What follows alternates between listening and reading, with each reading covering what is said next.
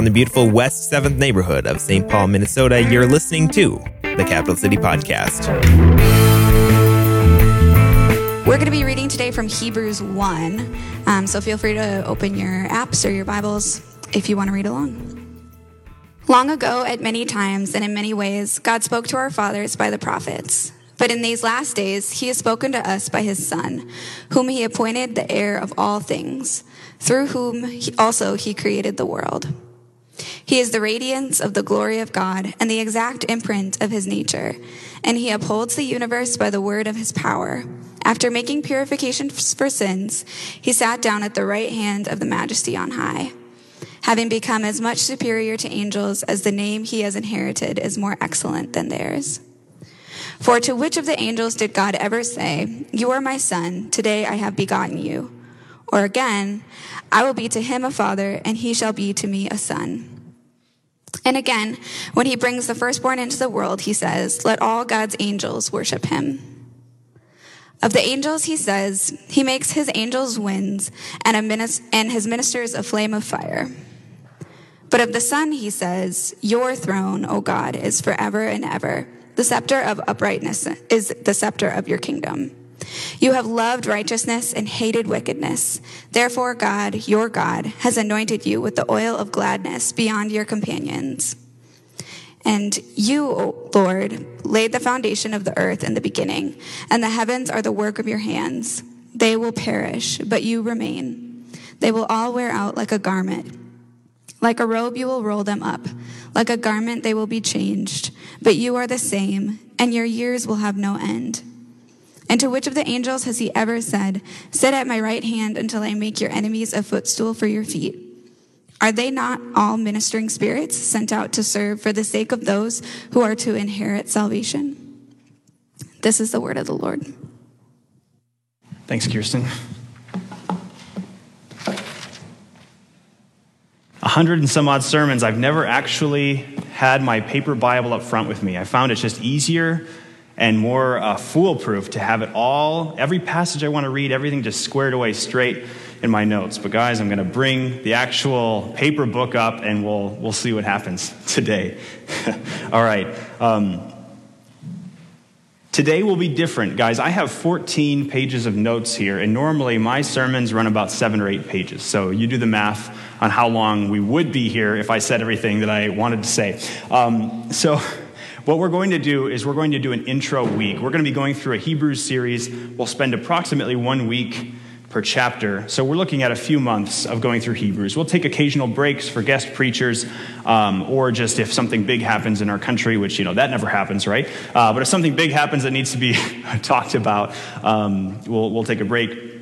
So this week, it feels kind of strange because I feel a bit like I'm putting my professor hat on rather than uh, pastor, because we're going to be explaining a lot of the foregrounding that goes into this letter. So a lot of people in the church are familiar with certain books. Uh, where Protestants tend to be very familiar with the book of Romans. There's a lot of people here who, if I said, "What's in Romans 5? What's in Romans 9?" There's maybe a few people here who would kind of know, well, yeah, I think that chapter is about this or that chapter is about that. But I could say, what's the book of Hebrews about? And a lot of people have no clue. They've maybe read it a couple of times. It's kind of in the leftovers of the New Testament, right? You've got your Gospels, and then you've got all of Paul, and then you've got like, I don't know, there's like Jude and Revelation and James, there's Hebrews. I don't know, that's, that's confusing. And so people, a lot of people treat the last third of the New Testament as kind of a leftovers section. Um, but Hebrews is amazing, and it is theological kin. It is, it is at the top of the theological pile. Only Romans has even a, a shot at being as theologically complex and beautiful and brilliant as Hebrews. But because it's kind of in the last section of the New Testament, a lot of people don't give it its due. So in the early church, we'll begin this from a strange, more uh, historical or lecture based sermon in the early church, there was wide agreement over which books belonged in the canon. Of the 27 books in the New Testament, about 24 or 23 had no debate at all. And they had a criteria, a criterion sort of list that they would check off as to whether or not something was able to be called, you know, canon, right? It's the officially inspired, belongs in the New Testament.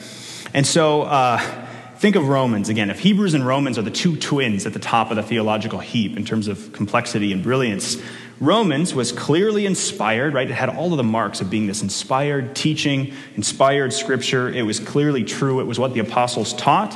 The whole church used it. So, one, was it inspired? Two, do all the churches around the Mediterranean use it as scripture? Uh, and then three, who wrote it? And this is a really, really big deal. Now that we're 2,000 years displaced from it, we can look at a, at a letter and say, well, you know, maybe Peter wrote Second Peter, maybe the, his disciples wrote it. We're not exactly sure, but we believe it's Scripture, and that's okay to say. Whereas in the early church, it's like it was a big deal whether or not the actual disciple wrote it or not. Um, and so, it, uh, apostolic authorship was huge.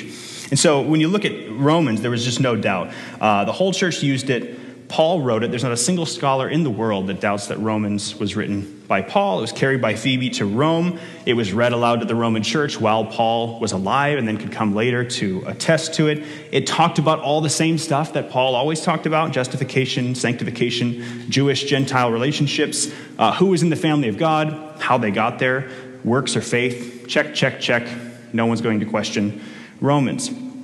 Uh, think about Mark. You know, John Mark was not an apostle, but he was Peter's either son or cousin, nephew, I forget the relationship, but he's a relation to Peter, and Peter was the main source, it was understood, for Mark. So even though Mark isn't an apostle, the whole church used it, everyone agreed it was inspired, and Peter was the source, you know, and it's, it's arguable, we don't know exactly how literate Peter was, and so here Mark was writing down a lot of Peter's story. Luke, same thing. You know, he's not an exact apostle, but he's Paul's traveling companion. It doesn't get much more of a, of a higher pedigree than Luke, right? You're traveling with Paul, you're telling his story in Acts, and so even though Luke isn't an apostle, he still passes all these tests, and there's no debate.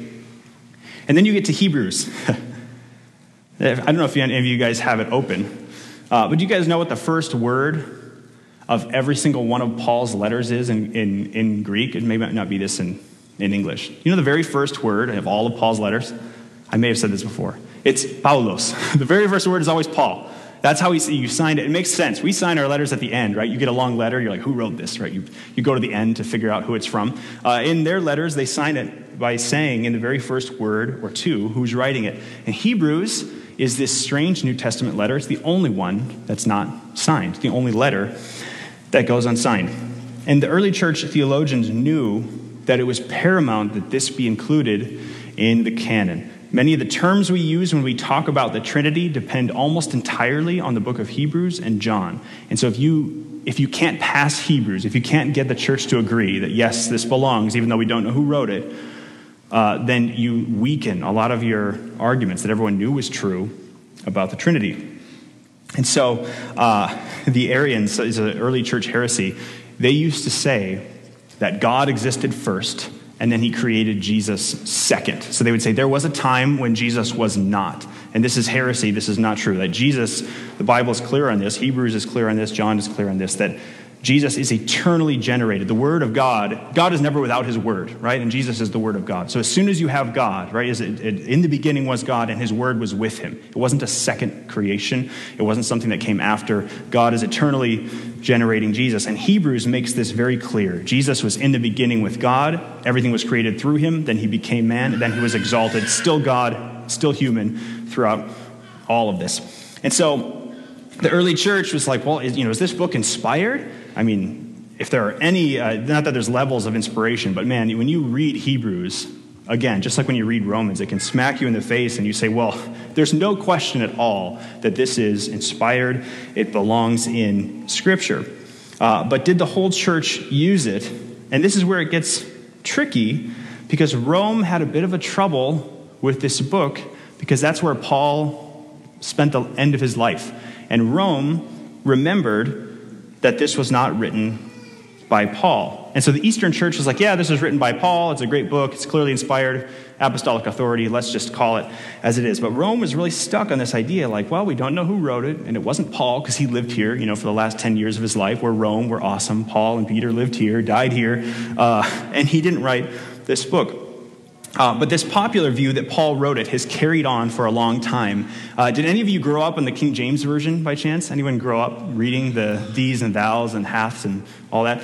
Um, the King James, if you have one, if you ever find one, um, open it up, and you'll see if you open to Hebrews, it says at the top the letter of Paul to the Hebrews. Now, it doesn't say that in, in the actual Greek text, but that's how they how they said it, just to give it that authority. Um, but again, all of Paul's books start the same way, and this one doesn't. So it'd be an awfully strange thing for Paul to start 13 letters by saying, "Hey, this is Paul," uh, and then to, for for some reason, not do that. Not only that, it doesn't sound anything like Paul. And if you read Greek enough, you get the ear for it. It's sort of like, it's hard to, people have a hard time understanding this, but think about music. If you were listening to a lot of Bob Dylan, and then you went to a Josh Groban song, it's just Christmas time, there's all these Josh Groban songs always playing.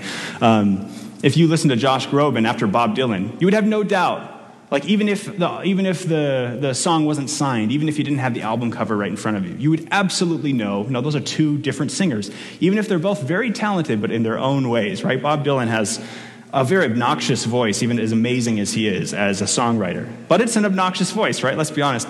Uh, but I love him, right? Uh, one of the most famous uh, musicians and Minnesotan uh, to boot. Um, all right, so they're very talented, but in different ways. So I'm not trying to say that Paul, is Bob Dylan or anything like that, uh, but Paul could turn a beautiful literary phrase. Think of 1 Corinthians 13, you know, the chapter on love that's so often read at weddings. I mean, he could do literary and beautiful writing, but he was a very direct and rough, frank writer. Uh, and if you spoke Greek as your first language, you would hear it. Uh, Origen says this about the letter of the Hebrews. He says, uh, the verbal style of the epistle to the Hebrews is not rude like the language of the apostle Paul, who acknowledged himself as rude in speech, that is, in expression, but that its diction is pure Greek. Anyone who has the power to discern differences of phraseology will acknowledge.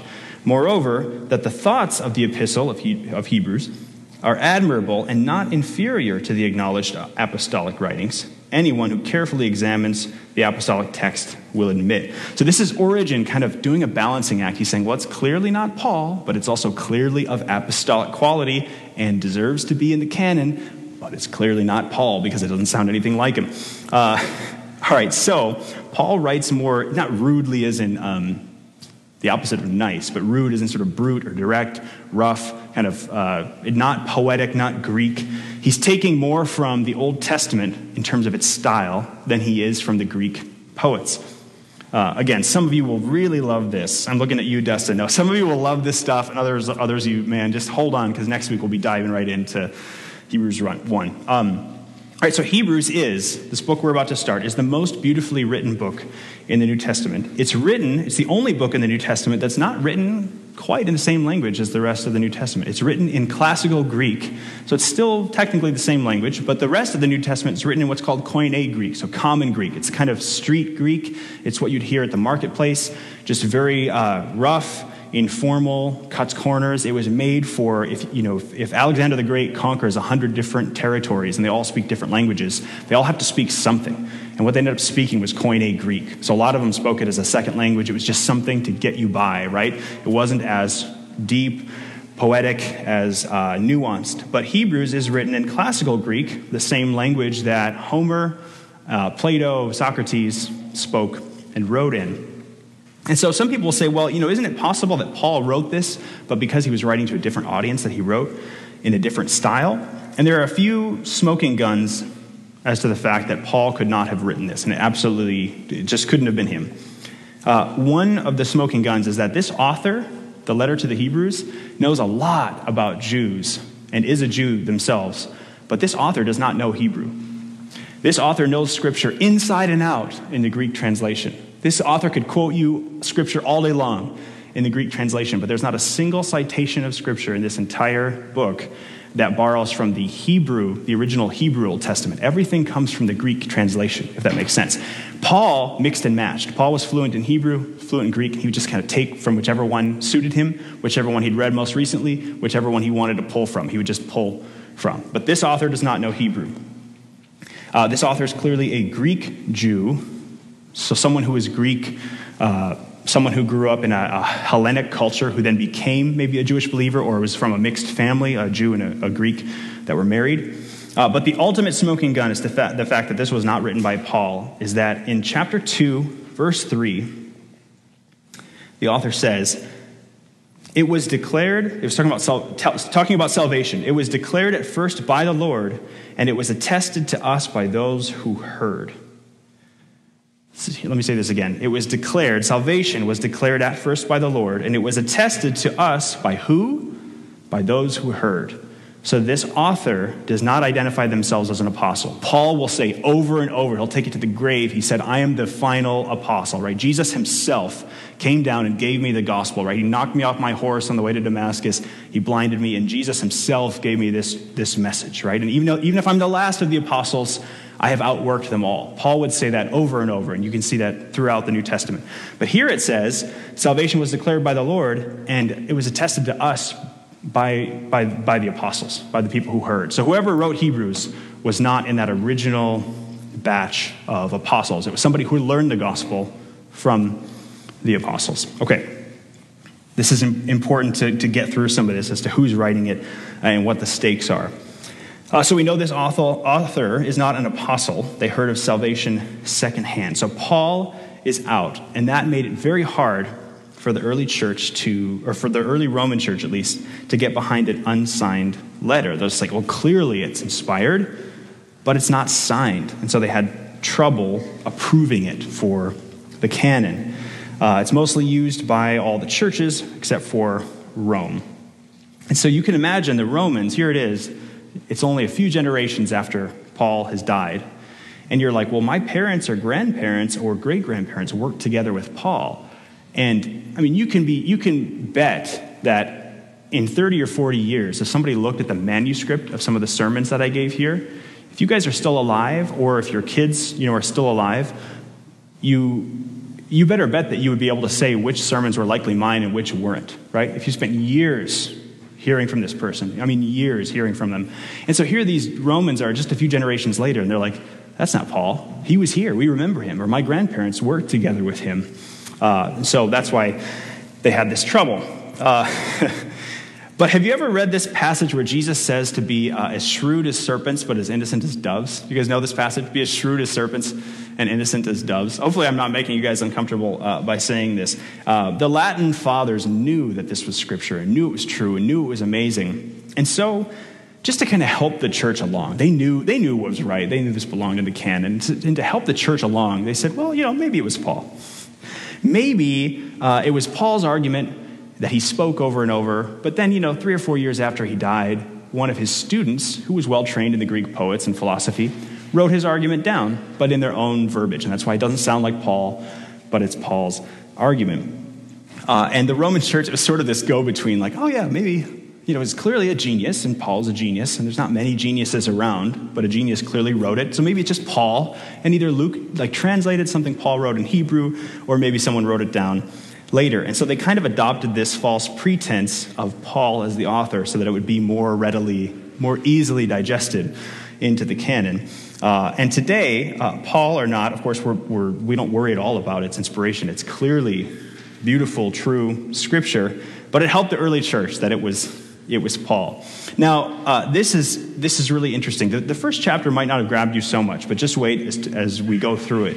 Um, the book is so impressive that scholars, there's been, it's one of the deepest mysteries in my life. And I, one of the things that I think is most fascinating is the hunt for the author of the Hebrews. So again, I know some of you are digging this and some of you are like, is this, what is this? Uh, but one of the most fascinating questions I've ever thought on is who wrote Hebrews?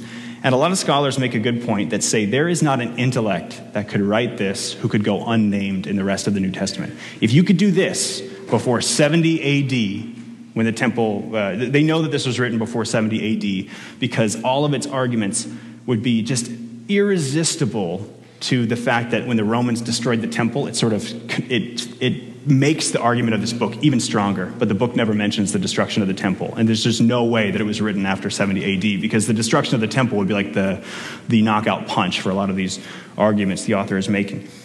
And so scholars say this book is so impressive, there's simply no way that that author could not be named by the other people in the New Testament. Because if you can do this, there's just no way that the other apostles don't know about you and aren't working together with you. And so, if, and we can't be sure, they could be wrong, it could just be a no name pastor. But if the person who wrote this is named in the rest of the New Testament, the huge mystery is well, one, who are they? And two, why on earth didn't they put their name on it? And why don't we remember the name? Why didn't the church hold on to the name of this person? What's going on that this is the one book that we don't know who wrote it? Like, why, why this book, right? And why then? So, if we know that who, if we know who it is, if we're aware of what the name is, who is it? And there's a few candidates that rise to the top of the pool as to who could have written this. So we know this. We know the author had a close tie to the city of Alexandria. Uh, the Greek, the literature, the philosophical references, we'll kind of brush over it. But just like um, if you read an author in English and they cite the New York Times and the Atlantic a lot, uh, you could presume they're more likely to be American, right? And if they cite The Guardian, all like left and right, you, you could imagine they're probably British, right? And, and, those are just, just a small clue as to, in our culture, you kind of get a sense for where someone's coming from based on what literature they interact with. Uh, and in the same way, this author is clearly very influenced by Alexandria or is educated there and is of that school. This author is Jewish but doesn't know Hebrew. This author is extremely educated in the Greek Old Testament uh, and trained or, or, or sort of brought up from the Alexandrian school. Though not Paul and didn't talk like him, this author was one of Paul's companions because it names some of the same people. This book, whoever wrote it, is friends with Timothy. It names Timothy at the end. He would be one of the top contenders, but since it names him as clearly somebody else, it's not Timothy. It names people from Italy. It says greetings from those uh, from Italy. And it clear, clearly has something to do with the church in Rome. Okay, so now we're getting close. This is somebody who knows Paul, who knows Timothy, but is not Paul or Timothy, and they know the church in Rome face to face. So there's only about five or six names that could fit this if we know the name. And we'll discuss the two or three most likely. So, one contender, not the most likely, but one contender is Barnabas. Uh, Barnabas traveled with Paul. He was with him a lot. He was this son of encouragement. Uh, but Barnabas was so quickly eclipsed by Paul. Uh, in the Bible, they have this tendency to write the most important person first in a list. If there's two people, like in a couple, the most important one always gets named first. Uh, there's only one time in the entire Bible that Barnabas gets named before Paul, and that's on the day they met. And then after that, it's always Paul and Barnabas, Paul and Barnabas, Paul and Barnabas, because very quickly, Paul eclipsed Barnabas in influence um, and sort of power, you could say. So it's unlikely that somebody who could write something like this would be so quickly eclipsed by Paul when Hebrews is, is up there with Romans. All right, so that's just not that likely. Uh, Luke, it actually sounds a lot like Luke. It's the most similar uh, wording, the most similar verbiage to Luke. But Luke is a physician and a historian. He's not very philosophical. He's not a speaker or like an orator. Uh, he's, uh, he is a Gentile, though, and he's not Hebrew speaking. So, and he's a companion of Paul. So that's a good, that's a good lean there. Um, but the deciding factor for me on it not being Luke is this is that when Luke and Paul traveled together, Paul always preached. Luke didn't preach. When Paul and Luke traveled together, Paul was the one who preached. But with somebody who could write this and come up with ideas like this, you get the sense that Paul would share the pulpit or even just step back and say, you know what? Wow, why don't you do your thing and I'll take notes? Uh, so this leaves two potential authors. If this author is known in the New Testament, it comes down to essentially two leading candidates. I guess three if you count Luke. But the two are either Apollos or Priscilla. Now, Apollos is the leading contender, I'll say. He is a Greek Jew and he's from Alexandria. Listen to what the Bible says about him. Now, a Jew named Apollos, a native of Alexandria, came to Ephesus. He was an eloquent man, eloquent, competent in the scriptures. He had been instructed in the way of the Lord, and being fervent in spirit, he spoke and taught accurately the things concerning Jesus, though he knew only the baptism of John. He began to speak boldly in the synagogue, but when Priscilla, ding, ding, ding, our two leading contenders are talked about in the same paragraph here. Okay, so when Priscilla and Aquila heard him, they took him aside and explained to him the way of God more accurately. And when he wished to cross into Achaia, the brothers encouraged him and wrote to the disciples to welcome him. When he arrived, he greatly helped those who through grace had believed. For this Apollos, had, or for he powerfully refuted the Jews in public, showing why, or showing by the scriptures that the Christ was Jesus. Okay, so this is really interesting when you look at the character of Hebrews and the kind of person writing it. And then you look at Apollos. He's, he's great in Scripture, he's eloquent, he's bold, and he, it seems like his mission is to discuss, argue, debate with Jews who reject Jesus as the Christ. His mission was to write to Jews or Hebrews. Paul is called the apostle to the what? To the Gentiles. Paul, he identifies as the, the apostle to the Gentiles. He doesn't identify, though he is a Jew and a Hebrew, he doesn't identify as the, the apostle to the Hebrews. Whereas Apollos, his whole jam was writing and speaking to Jews and to Hebrews. And so when you read Hebrews, you get the sense that, man, maybe this writer is so good that Paul I don't know, maybe would have felt a bit of a complex or a little bit of a little bit small next to him. And we only have evidence, this is fascinating. We have evidence that Paul felt small intellectually when compared with only one other person in the New Testament. In terms of church authority and pedigree, going back to the original apostles, Paul sometimes feels inferior to Peter and James, but not in terms of his intellect. He will stand in front of Peter, like in Galatians 2, and just say, You're wrong, in front of the entire Jerusalem church. So intellectually, Paul's like, not worried about Peter. In terms of his apostleship, maybe. But there is one who intellectually Paul feels inferior to, and it's Apollos. Paul planted the church in Corinth. Uh, it's a very educated and wealthy place, and then he moves on after a couple years. And then Corinth ends up getting Apollos. I don't know if he lives there or what, but he ends up becoming their main preacher, their main teacher. And some of them are starting to divide into factions. They're like, well, you know, I'm actually more of this, I'm, more like Apollos, right? I, I, like this, this guy who's a Greek scholar and who's a poet and all the rest. Uh, and so Paul ends up dealing with this problem. You may have read this. Uh, he says, I appeal to you, brothers, these are the ones in Corinth, by the name of our Lord Jesus Christ, that you all agree and that there be no divisions among you, and that you be united in the same mind and the same judgment. For it has been reported to me by Chloe's people that there is quarreling among you, my brothers. What I mean is that each one of you says, I follow Paul, or I follow Apollos, or I follow Cephas, who's Peter, or I follow Christ. Is Christ divided? Was Paul crucified for you, or were you baptized in the name of Paul? And then he goes on to say, for when one says, I follow Paul, and another, I follow Apollos. Are you not being merely human? What then is Apollos? What is Paul? Servants through whom you believed, as the Lord assigned to each. I planted, Apollos watered, but God gave the growth. So neither he who plants nor he who waters is anything, but only God who gives the growth. He who plants and he who waters are one, and each will, will receive his wages according to his labor. For we are God's fellow workers. You are God's field God's building.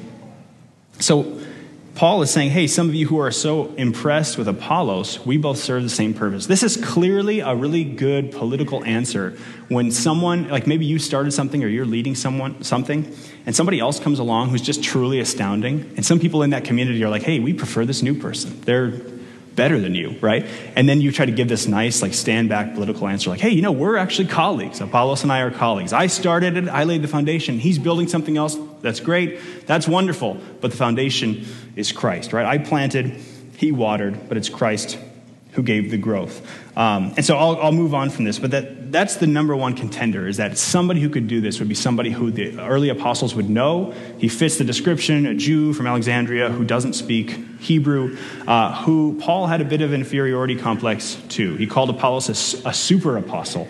Um, and then the other contender, who's maybe more interesting, especially in today's day and age, is the very person who trained Apollos in the gospel. So Apollos is called an apostle and Priscilla is the one who trained him, right? And so we wrestle with this tension in the Bible, right? The, the, Bible says something about some things about women in leadership, and it also says other things, like Apollos is an apostle, and here Priscilla trained him in the gospel, right? So it's like, okay, so is she an apostle to apostles then? Is that what her, you know, is that her qualification? So we recognize this tension and we wrestle with it.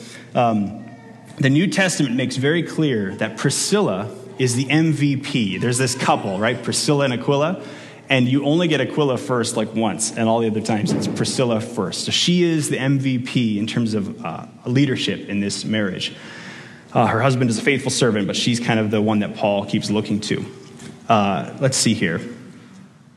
She was an educated and talented Greek speaking Jew, and as a woman, she would not have had the training in Hebrew that the Jewish boys got in their local synagogue. She would have been raised, you know, as a girl, and so she would have just spoken the language of her diaspora but not spoken Hebrew, which again, here this writer knows the scriptures super well, but only in Greek. Uh, she was brilliant, uh, she was sound, and she had this authoritative manner to her because here she is training Apollos, who went on to be the super apostle that Paul felt small around. Uh, but she doesn't, I'll be honest, she doesn't have as much evidence for her, but some of the strongest evidence is from silence. So if this super apostle Apollos, who Paul feels small around, had written this book, where's the name? Why wouldn't his name be on the book, right? Or even if it wasn't there, some people say, well, maybe because he had a Greek background, maybe the Jews in Rome wouldn't have, wouldn't have taken his advice, right, if they knew who it was, so maybe they left the name off. But, you know, people would still know who it came from. And why wouldn't the memory of the church preserve that for one or two generations? Already by the year 100, nobody had any idea who wrote this letter. And it almost seems, and a lot of scholars jump on this, it almost seems like it was willfully anonymous. Like the church itself chose to forget who wrote it. Um, and so the argument for Priscilla is that just knowing the sort of the, the patriarchal society in Rome at the time, that Priscilla was this just giant of New Testament thinking, but they knew that the rest of the church would not accept it if her name was on it. And so here she writes it, maybe with her husband. They leave their names off. Everyone in the church kind of knows who wrote it, kind of pretends not to because the scripture itself is so great and they follow it. And then all of a sudden, just two generations later, imagine like some of the kids here grow up and just have no idea anymore who spoke the sermons just 20, 30, 40 years earlier. In 40 years, everyone in Rome has forgotten who this letter came from, even though that the author knew everyone. It was naming all these Roman Christians by name. Uh, so it's a really interesting background here. And some say this is willful anonymity and that Priscilla wrote this Rome recognized how great she was, and they all just kind of kept it under wraps uh, so that she could write this book, uh, which is a, a, really interesting argument, and we'll never know.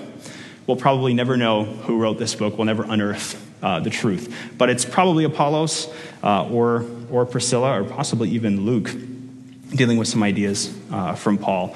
Uh, and so, like I said, I have seven or eight more pages here, and I won't go into all of it. I'll just give you a bit of a background into the book, and then we'll actually tackle chapter one um, next week.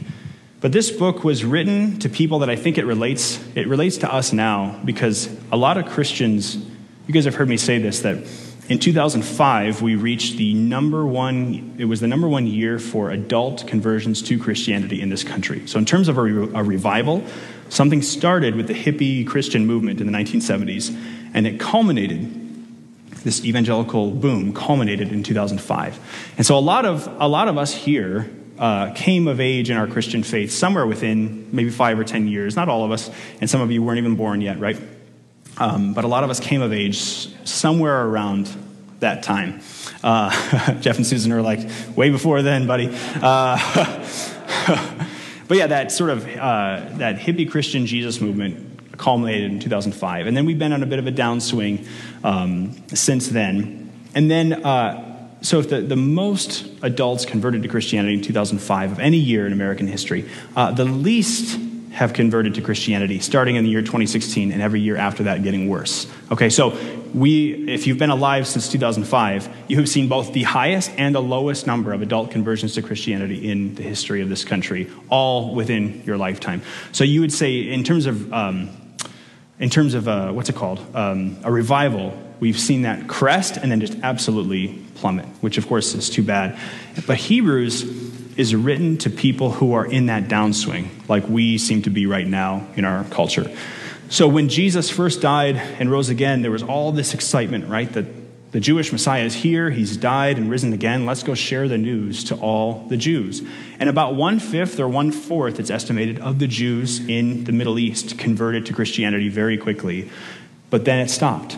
And then almost no Jews after the first century converted to Christianity ever after, right? They were sort of uh, solidified in their Jewish identity. A lot of people think that almost none converted. It was actually a, huge number. Millions of Jews became Christians almost over, over the, the next you know, few years. Um, are hundreds of thousands of Jews. But then it stopped. So imagine you're a young Jewish Christian or a middle-aged, young, uh, middle-aged Jewish Christian. You converted shortly after the resurrection, and now it's been 20 years. And a lot of your relatives never converted and now you're sort of ostracized because you recognize this Messiah that they think is a heresy, right? Now you're not welcome at their family gatherings. There might just be a few of you, or you might be the only Christian, and the rest of your family is not. Okay, so here now, you know, a year goes on, and another year, and you're saying, well, you know, the Messiah is going to come back. A lot of them thought he was going to come back during their lifetime. There's no real reason for that, but that, that's what they thought. And Jesus wasn't coming back. And all of a sudden now you're in your 40s and you're in your 50s, maybe you're in your 60s, and you're just keeping on, and you've burned a lot of your family, right? Because you've accepted this Messiah that they have not. And then not only that, but Rome starts coming down really hard on you. Rome expelled all of the Christians in the year 49 AD, and then they even started killing some of them into the 50s. And so there's a debate as to when this is written, but it was clearly, it was certainly after 49, uh, and it might even be when some are being killed. So these Jews are just really, these Jewish Christians are just really depressed that they've been living and following Christ for 20 years.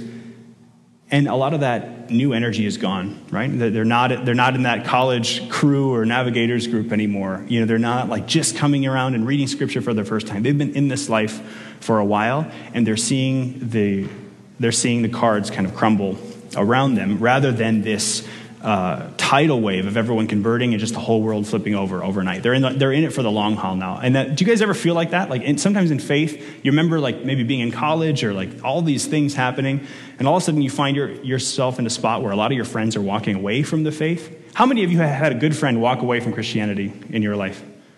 Okay, how many of you in the last five years have had a good friend convert to, be, to being a Christian in the last five years? Right? See, you see, look around, right?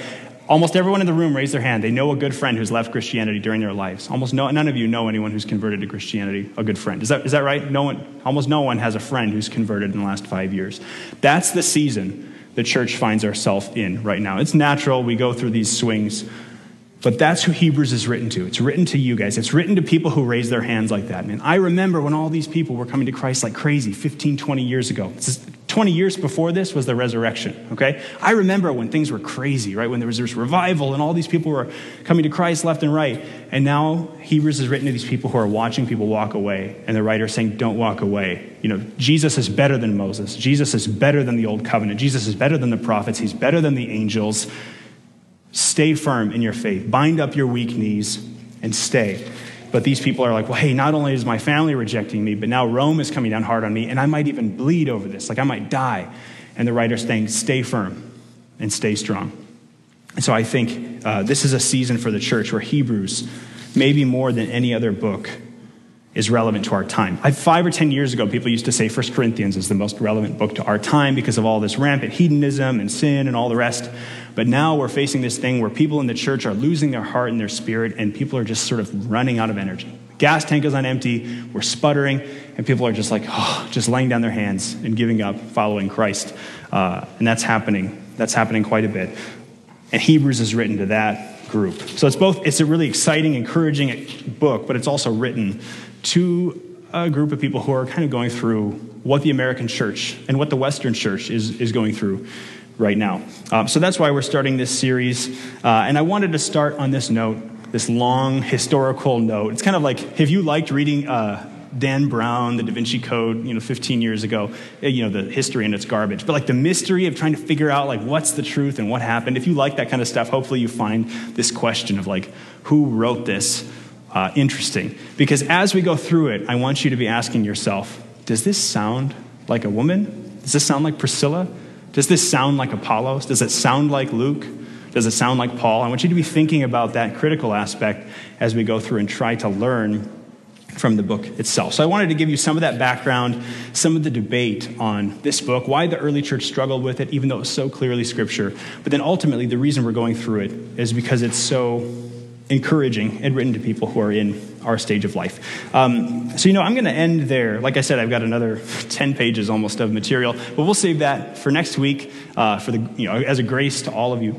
Uh, so, thank, if you're not so much into like the history of, you know, the mystery of it all, who wrote it, uh, we'll get into more of our normal swing of things again next week. Uh, so, thank you guys for being with us. Let me just pray to close, and then I welcome you guys to join us downstairs for donuts and coffee. All right. Uh, Father, we thank you for this letter to the Hebrews. We thank you for whoever wrote it and this big mystery, whether it was Apollos or Luke or Paul or Priscilla or somebody we don't know uh, who their name, what their name is anymore. Uh, we pray that you would let it minister to our hearts, that we would go home and we'd read through it, or at least read through the first half this week and the second half next week. Uh, we pray that as we just keep cycling through this uh, in our own devotions and in, our, in our, our sermon series here, that you would help it, just as it originally encouraged Christians that were kind of dealing with um, an empty gas tank, that you would help us too as the church is going through this downswell where we're all watching people walk away and not convert. And it's been a hard, a hard few years.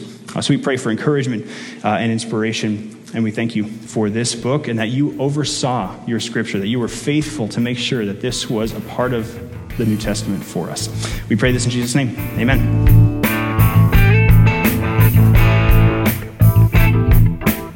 This is a project of the Capital City Church in the West 7th community of St. Paul, Minnesota.